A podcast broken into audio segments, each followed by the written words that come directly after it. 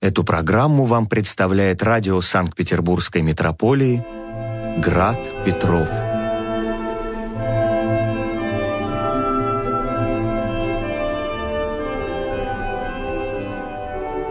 Слушайте нас в радиоэфире и на сайте graddefиспетров.ру.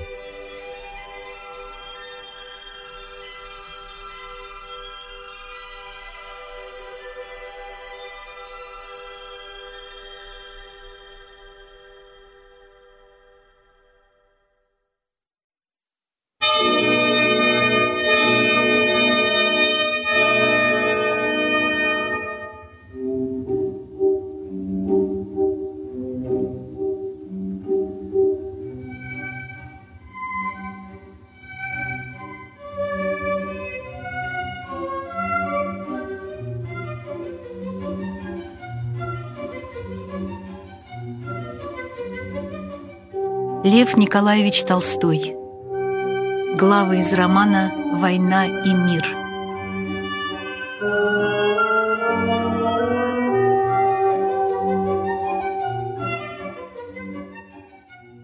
Ну, князь, Генуя и Лука — поместья фамилии Бонапарте. Нет, я вам вперед говорю, если вы мне не скажете, что у нас война, если вы еще позволите себе защищать все гадости, все ужасы этого антихриста, право, я верю, что он антихрист. Я вас больше не знаю. Вы уж не друг мой, вы уж не мой верный раб, как вы говорите. Ну, здравствуйте, здравствуйте. Я вижу, что я вас пугаю. Садитесь и рассказывайте. Так говорила в июле 1805 года известная Анна Павловна Шерер, фрейлина и приближенная императрицы Марии Федоровны, встречая важного и чиновного князя Василия, первого приехавшего на ее вечер. Анна Павловна кашляла несколько дней. У нее был грипп как она говорила. Грипп был тогда новое слово, употреблявшееся только редкими. В записочках, разосланных утром с красным лакеем, было написано «Безразличие во всех». Если у вас, граф или князь, нет в виду ничего лучшего, и если перспектива вечера у бедной больной не слишком вас пугает, то я буду очень рада видеть вас нынче у себя между семью и десятью часами. Анна Шерер. Господи, какое горячее нападение! Отвечал, нисколько не смутясь такой встречи, вошедший князь, придворном шитом мундире, в чулках, башмаках и звездах с светлым выражением плоского лица. Он говорил на том изысканном французском языке, на котором не только говорили, но и думали наши деды, и с теми тихими, покровительственными интонациями, которые свойственны состарившемуся в свете – и при дворе значительному человеку. Он подошел к Анне Павловне, поцеловал ее руку, подставив ей свою надушенную и сияющую лысину, и покойно уселся на диване. «Прежде всего скажите, как ваше здоровье, милый друг.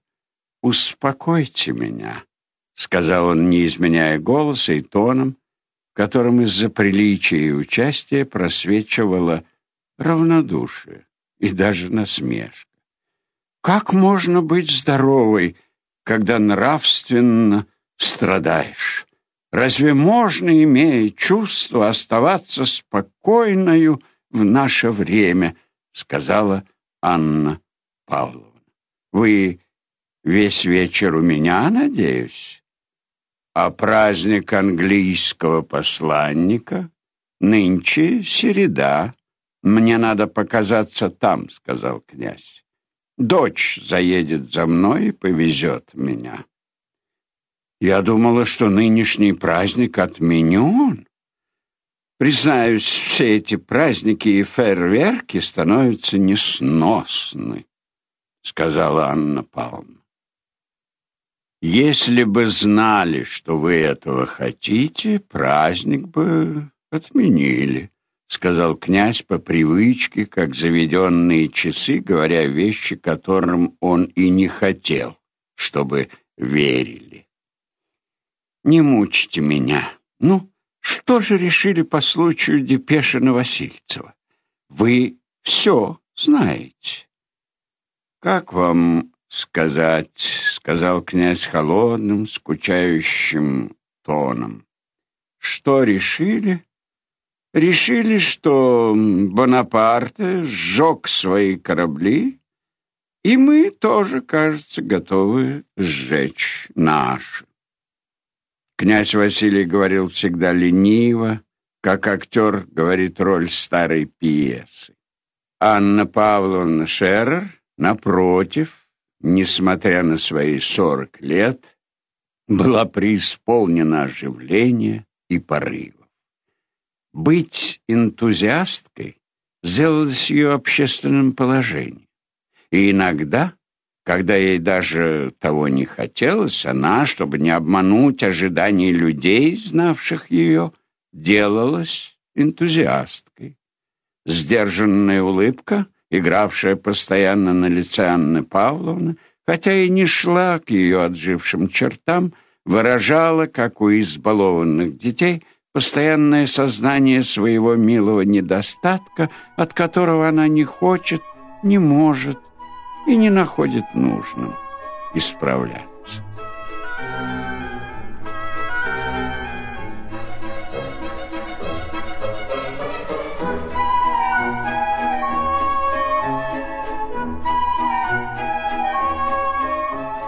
В середине разговора про политические действия Анна Павловна разгорячилась.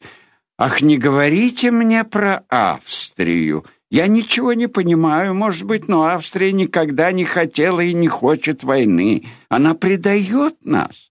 Россия одна должна быть спасительницей Европы. Наш благодетель знает свое высокое призвание и будет верен ему. Вот одно, во что я верю. Нашему доброму и чудному государю предстоит величайшая роль в мире, и он так добродетелен и хорош, что Бог не оставит его и он исполнит свое призвание задавить гидру революции, которая теперь еще ужаснее в лице этого убийцы и злодея. Мы одни должны искупить кровь праведника. На кого нам надеяться, я вас спрашиваю? Англия с своим коммерческим духом не поймет и не может понять всю высоту души императора Александра. Она отказалась очистить Мальту. Она хочет видеть, ищет заднюю мысль наших действий. Что они сказали на Васильцеву? Ничего. Они не поняли. Они не могут понять самоотвержение нашего императора, который ничего не хочет для себя и все хочет для блага мира. И что они обещали? Ничего. И что обещали, и того не будет. Пруссия уже объявила, что Бонапарт непобедим, и что вся Европа ничего не может против него. Я не верю ни в одном слове ни Гарденбергу, ни Гаугвицу. Этот пресловутый нейтралитет Пруссии только западня. Я верю в одного Бога и в высокую судьбу нашего милого императора. Он спасет Европу. Она вдруг остановилась с улыбкой насмешки над своей горячностью. «Я думаю, — сказал князь, улыбаясь, — что, ежели бы вас послали вместо нашего милого Винцен Героды, вы бы взяли приступом согласие прусского короля. Вы так красноречивы. Вы дадите мне чаю?» Э, сейчас. А, кстати, прибавила она, опять успокаиваясь. Нынче у меня э, два очень интересные человека. Виконт Мортемар, он в родстве с Монморанси через Роганов. Одна из лучших фамилий Франции. Это один из хороших эмигрантов, из настоящих. И потом аббат Морио, вы знаете этот глубокий ум? Он был принят государем, вы знаете? А, я очень рад буду, сказал князь. «Э, «Скажите», — прибавил он, как будто только что вспомнив что-то и особенно небрежно, тогда как то, о чем он спрашивал, было главной целью его посещения. «Правда, что вдовствующая императрица желает назначения барона Функе первым секретарем э, Вену?» Барон этот э, ничтожнейшее существо, как кажется. Князь Василий желал определить сына на это место, которое через императрицу Марию Федоровну старались доставить барону. Анна Павловна почти закрыла глаза в знак того, что ни она, ни кто другой не могут судить про то, что угодно — или нравится императрице. Барон Функе рекомендован императрице-матери ее сестрою, только сказала она грустным сухим тоном. В то время как Анна Павловна назвала императрицу, лицо ее вдруг представило глубокое и искреннее выражение преданности и уважения, соединенное с грустью что с ней бывало каждый раз, когда она в разговоре упоминала о своей высокой покровительнице. Она сказала, что ее величество изволило оказать барону Функе много уважения. И опять взгляд ее подернулся грустью.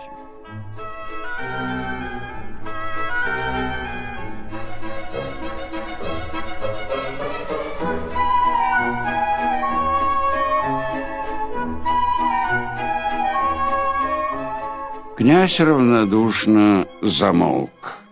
Анна Павловна, свойственную ей придворную женской ловкостью и быстротой такта, захотела ищелкануть князя за то, что он дерзнул так отозваться о лице, рекомендованном императрице, и в то же время утешить его – «Кстати, о вашем семействе», — сказала она. «Знаете ли, что ваша дочь с тех пор, как выезжает, э, составляет наслаждение всего общества? Ее находят прекрасную, как день?» Князь наклонился в знак уважения и признательности. «Я часто думаю», — продолжала Анна Павловна после минутного молчания, придвигаясь к князю и ласково улыбаясь ему, как будто выказывая этим, что политические и светские разговоры кончены, и теперь начинается задушевный. «Я часто думаю, как иногда несправедливо распределяется счастье жизни. За что вам дала судьба таких двух славных детей, исключая Анатолия, вашего меньшого? Я его не люблю, — вставила она безапелляционно, приподняв брови. Таких прелестных детей. А вы, право, менее всех цените их, и потому их не стоите. И она улыбнулась своей восторженную улыбкой. Что делать? Лафатер сказал бы, что у меня нет шишки родительской любви, сказал князь. Перестаньте шутить. Я хотела серьезно поговорить с вами. Знаете, я недовольна вашим меньшим сыном. Между нами, будь сказано, Лицо ее приняло грустное выражение. О нем говорили у ее величества и жалеют вас. Князь не отвечал, но она молча, значительно глядя на него, ждала ответа. Князь Василий поморщился. «Что ж мне делать?» — сказал он наконец. «Вы знаете, я сделал для их воспитания все, что может отец. И оба вышли дурни. И Полит, по крайней мере, покойный дурак, а Анатоль беспокойный. Вот одно различие, сказал он, улыбаясь более неестественно и одушевленно, чем обыкновенно, и при этом особенно резко выказывая в сложившихся около его рта морщинах что-то неожиданно грубое и неприятное. И зачем родятся дети у таких людей, как вы? Ежели бы вы не были отец, я бы ни в чем не могла упрекнуть вас, сказала Анна Павловна, задумчиво поднимая глаза. Я ваш верный раб, и вам одним могу признаться. Мои Дети — обуза моего существования. Это мой крест. Я так себе объясняю. Что делать? Он помолчал, выражая жестом свою покорность жестокой судьбе. Анна Павловна задумалась. «Вы никогда не думали о том, чтобы женить вашего блудного сына Анатолия?»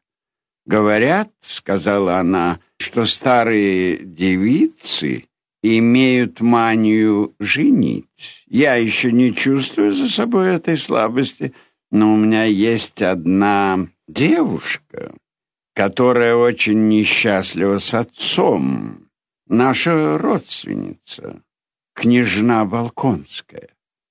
Князь Василий не отвечал хотя свойственный светским людям быстротой соображения и памятью, движением головы показал, что он принял к соображению это сведение.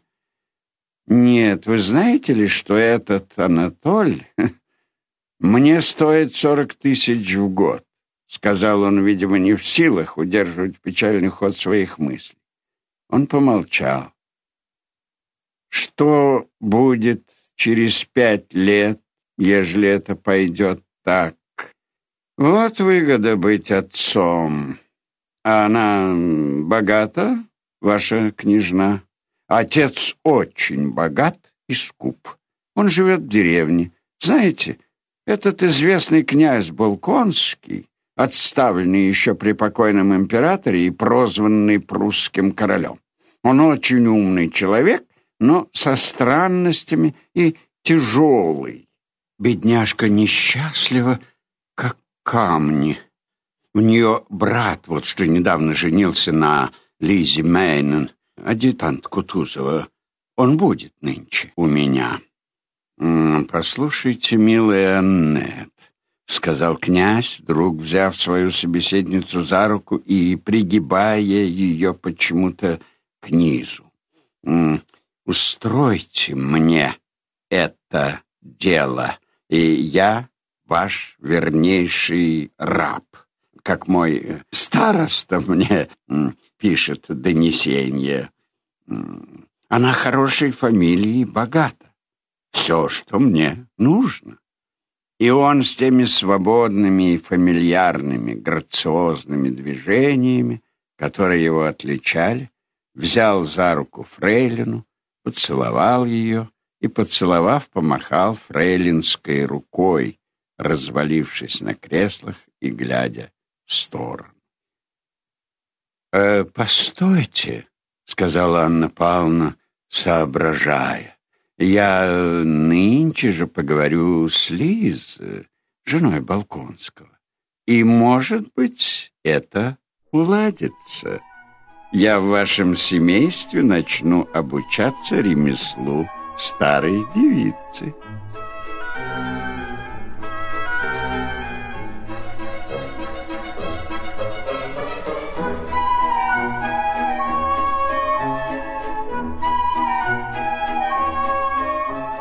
Гостиная Анны Павловны начала понемногу наполняться. Приехала высшая знать Петербурга, люди самые разнородные по возрастам и характерам, но одинаковые по обществу, в котором все жили. Приехала дочь князя Василия, красавица Элен, заехавшая за отцом, чтобы с ним вместе ехать на праздник посланника. Она была в шифре и бальном платье. Приехала и известная как самая обворожительная женщина в Петербурге, молодая, маленькая княгиня Балконская, прошлую зиму вышедшая замуж и теперь не выезжавшая в большой свет по причине своей беременности, но ездившая еще на небольшие вечера. Приехал князь Ипполит, сын князя Василия, с Мортемаром, которого он представил, приехал и аббат Морио и многие другие. «Вы не видали еще или вы не знакомы с моей тетушкой?» — говорила Анна Павловна приезжавшим гостям и весьма серьезно подводила их к маленькой старушке в высоких бантах, выплывшей из другой комнаты, как скоро стали приезжать гости, называя их по имени, медленно переводя глаза с гостя на тетушку и потом отходила. Все гости совершали обряд приветствования никому неизвестной, никому не интересной и ненужной тетушки. Анна Павловна с грустным торжественным участием следила за их приветствиями, молчаливо одобряя их. Тетушка каждому говорила в одних и тех же выражениях о его здоровье, о своем здоровье и о здоровье ее величества, которое нынче было, слава Богу, лучше. Все подходившие из приличия, не выказывая поспешности, с чувством облегчения исполненной тяжелой обязанности, отходили от старушки, чтоб уж весь вечер ни разу не подойти к ней.